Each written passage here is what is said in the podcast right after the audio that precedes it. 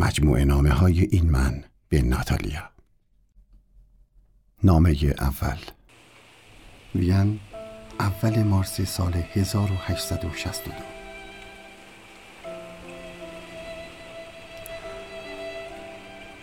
ناتالیای عزیزم سلام. مدت هاست که می نویسم. قلم را به زور دیکتاتور درون که خود نیز مهره است بازیچه از مافیای ذهن مریضم، روی ورقهای کاهی سال خورده با ناجوان مردی هرچه بیشتر به بازی می گیرم.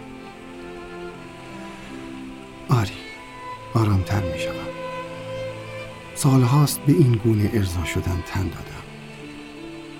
هنگامی که احساس طغیان و شورشی به من دست می دهد، همانند جوان درماندهی که در سردترین شبهای سرد مسکو به دنبال بطری ویسکی ناب فنلاندی برای گرم شدن می گردد، من نیز به دنبال قلمی می گردم و با یافتن آن چنان گرم می شوم که جهنمی از آن خلق می کنم. می دانی، این روزها افرادی را می بینم که سحرگاه با ماسک های زیبا و شبیه به انسان به خلوت خیابان ها پا می گذارند و شبها به آشامیدن خون حیوانی از جنس خود در کوچه پس کوچه های شهر مشغول می شوند. مبهوتم، مگر حیوان هم نوع خودش را می خورد؟ آری، انسان. ناتالیای عزیز، باز هم برایت خواهم نوشت. این نامه را بسوزان. آنها همه جا حضور دارند. نامه دوم. وین، سوم آپریل سال هزار و هشتصد و شصت و دو. ناتالیای عزیزم سلام. از آخرین بار که برایت نوشتم مدت زیادی می‌گذرد. راستش این روزها در وین اوضاع بر وفق مرادم نمی‌گذرد. سرمای شدید زمستانیش باعث شده تا این جسد رونده بیش از پیش بمیرد. امروز هنگامی که از خیابانی می‌گذشتم، صدای ویالونی از آن سو نظرم را جلب کرد. با اینکه هوا سرد و برفی بود، ناگهان در میان مه و بوران آتشی را در حال نواختن دیدم. چند لحظه بی‌وقفه ایستادم و محو نواختنش شدم. هرچی بیشتر می نواخت، من نیز گرمتر می شدم. چنان مسخم کرد که خود را همچون قاصدکی در دستان دخترک پنج ساله یافتم که پس از آخرین آرزویش با بازدمی مرا در آسمانی ابری رها کرد و من معلق به سمت ناکجا آبادها برای برآوردن آرزویش معلق شدم. ناتالیای من، جایت پیشم خالی است. جوانانی را میبینم که همچون لاله های رنگ و رنگ به دور این درخت زندگی حلقه زدند و شعله های قلبشان با هر بار نواختن او بیشتر بار میگیرد. آنها به یکدیگر نگاه میکنند، لبخند میزنند، دست یکدیگر را میفشارند و با هر بار فشردن هوا هم بهاری تر میشود. اما برای من بی تو هوا هنوز زمستانی است. یقه پالتوی خودم را محکمتر به هم می چسبانم تا سرما به درونم نفوذ نکند و قلبم را از کار نگندازد. این لاله های رنگا رنگ نیز به یکدیگر بیشتر می چسبند تا به جنگ زمستان بروند. ناتالیای من، از تو می خواهم که به نامه های من پاسخی بدهی، هرچند موجز، هرچند خلاصه. اصلا ورقی را خالی بگذار در پاکت نامی و آن را پست کن. همین که از سمت تو باشد چنان مست می شدم که گویی با تک تک غزلهای شکسپیر عاشقی کردم. آخر می دانی، اینجا مرا به سخره گرفتند و دیگر باورم ندارند. آنها مرا متهم به دیوانگی می کنند و فکر می کنند تو تنها دخترکی هستی در دنیای وهم‌آلود و خطخطی یک ذهن پریشان. اشکالی ندارد. من اتهام دیوانگی را پذیرفتم. آخر مگر می شود دیوانگی تا نشود، ولی اتهام خیالی بودنت را هرگز. بخشی از خودم را با هر بار نوشتن از دست می دهم، ولی باکی ندارم.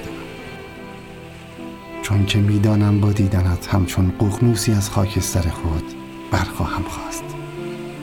دوستدار تو، اینمن. نامه سوم. هجدهم اوت سال هزار و هشتصد و شصت و دو.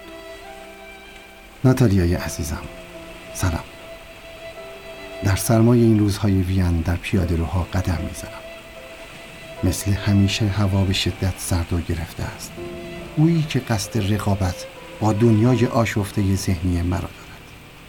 برخلاف نم بارانی که از درونم جاری می شود، اینجا گهگداری برفی می بارد تا سعی کند با چهره خاکستری شهر بجنگد و آن را سفید کند، ولی می دانم که شکست می خورد. با وجود اینکه دو سال از اقامتم در این شهر می گذرد، هنوز نتوانستم با آدم‌های اینجا ارتباط برقرار کنم. احساس می‌کنم چیزی در میانشان حاکم است که در من سال‌هاست گم شده و به آن حسادت می‌ورزم. آنها یک ناتالیا دارند و چنان با آن مست کرده و گرم می‌شوند که به سرمای کشنده اینجا غلبه می‌کنند. روزها در این پیاده‌روهای نیمه سفید تانگوهای رقصی را می‌بینم که نظیرش را تا به حال ندیدم. ای کاش بودی و عاشقانه به من نزدیک می شدی. دستانت را روی سینه‌ام می گذاشتی و با چشمانت مرا به رقصی دعوت می کردی. مگر می توانستم به تو نه بگویم وقتی از عطر موهایت مست شده باشم؟ دستانت را می گرفتم، چشمانم را می بستم و زیباترین تانگوی دنیا را در این خیابان برفی زیر نور نیمه جان چراغی عاشقانه به نمایش در می آورد. و چنان نوازنده ویولون به وجد می آمد که ناخودآگاه نوت‌های موسیقیش را با قدم‌های ما هماهنگ می کرد. ناتالیای عزیزم، این سومین نامه من به توست که به آن پاسخی نمی ده. ناتالیای نازنینم، اکنون زمستان است و به شدت برف می بارد. اینجا هوا خیلی سرد است، خیلی. نامه چهارم. ناتالیای عزیزم، سلام. امروز تصمیم گرفتم که وین را به مقصد پاریس ترک کنم. هنگامی که با چمدانی سنگین‌تر از ذهن پریشان و قلب آزرده‌ام به سمت ایستگاه قطار در حال حرکت بودم، ناگهان صدای مردی را شنیدم که با دلربایی هرچه تمام‌تر نام تو را صدا می‌زد. بی اختیار برگشتم و با چشمانم در میان انبوه مسافران به دنبالت گشتم. چه لحظه نفس گیری بود وقتی دیوانوار همه جا را نگاه می کردم تا ردی از تو پیدا کنم. جمعیت را که لحظه به لحظه مسیر را بر من می بستند کنار می زدم و در حالی که نامت را فریاد می زدم تنها دنبال نشانه کوچکی بودم تا لبخند دنیا را بعد از مدتها ببینم. هنگامی که متوجه شدم این فقط یک تشابه اسمی است، برای انتقام با غم سال خورده درونم تمام آسمان شهر را خاکستری کرد و بغض‌های فرو خوردم نصیب مردم سردی شد که بی تفاوت در حال خداحافظی از عزیزانشان بودند. آنها همانند بازیگران زبده‌ای برای یکدیگر دست تکان می‌دادند، لبخندی می‌زدند و در حالی که قطره اشکی از چشمانشان جاری بود وعده دیداری دوباره می داد. چگونه با شوق از دیدار و وصال در آینده نزدیک صحبت می کنند در حالی که زمان حال را نادیده می گیرند. اگر شوقی در وصال مجدد است، چرا لذتش را همین الان با یکدیگر تقسیم نمی کنند و آن را موکول به آینده می کنند که هیچ وقت نمی آید؟ ناتالیای من، احساس می کنم دیگر مردم این شهر را نمی شناسم. در ابتدا تصور می کردم آنها سعی در فریب من دارند و این مرا می ترساند، ولی حالا چیزی را می بینم که بیشتر وحشت می کنم.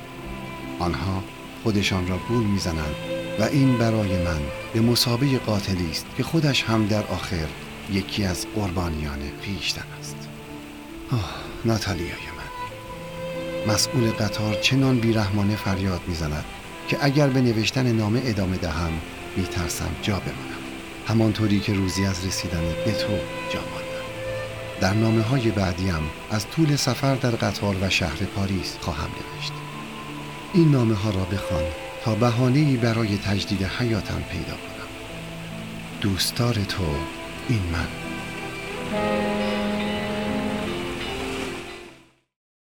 نامه پنجم. ناتالیای من، دیگر نامم را با سلام آغاز نمی کنم، زیرا که هر لحظه تو را در کنار خود می بینم. همکنون که برایت می نویسم، پیرمرد و پیرزنی روبروی یکدیگر نشسته و مشغول صرف صبحانه هستند. چنان نگاه‌های عاشقانه‌ای بینشان رد و بدل می شود که هر لحظه خودمان را در آینده‌های دور می بینم. گویی او همان اینمن پیری است که مراقب ناتالیای پا به سن گذاشته‌اش می باشد. و چنان این پیرمرد عاشق تلاش می کند تا ناتالیا را خوشحال کند که مردم تصور می کنند از آشنایی آنها تنها چند ماهی گذشته است. ناتالیای من، دوست دارم امواج ناهمگون پوست سال خورده دست‌هایمان در حالی که به یکدیگر گره خورده‌اند چنان خودنمایی کنند که دیگر فرصتی برای دیده شدن حلقه‌های طلایی محبوس در انگشتانمان نباشد. چه حس زیبایی است وقتی که در قطار کنارم نشسته باشی و همچنان که سرت را روی شانه‌ام گذاشته‌ای با یکدیگر از پشت شیشه‌های آغشته به مه و باران به تماشای کوه‌های استوار و رودخانه‌های جاری مشغول شویم، چنان که از گذر زمان غافل بمانیم. آه، ناتالیای من، گاهی اوقات فکر می‌کنم که در این زندگی سخت برای زیستن آیا آرزوی یک عشق خالص و ابدی درخواست بزرگی است که دنیای فریبکار با بیرحمی هرچه تمامتر آن را از ما دریغ می‌کند؟ نمی‌دانم. شاید عشق تنها دارایی این هستی بی انتهاست و به همین خاطر آن را از همه عاشقان می‌دزدد و پنهان می‌کند. ناتالیای من، دوست داشتم دستان مشکرده‌ات را در دستانم می‌گرفتم و فقط تا انتهای مسیر عاشقانه تماشایت می‌کردم. می‌دانی، همانند جنگجوی ناامیدی که تنها امیدش خستگی دشمن است، من تا به امروز بزرگترین ناکام بودم. امیدوارم تاریخ روزی از ما یاد کند و درباره این منی بنویسد که در لحظه آخر قهرمان زیباترین ناتالیای تاریخ گردید.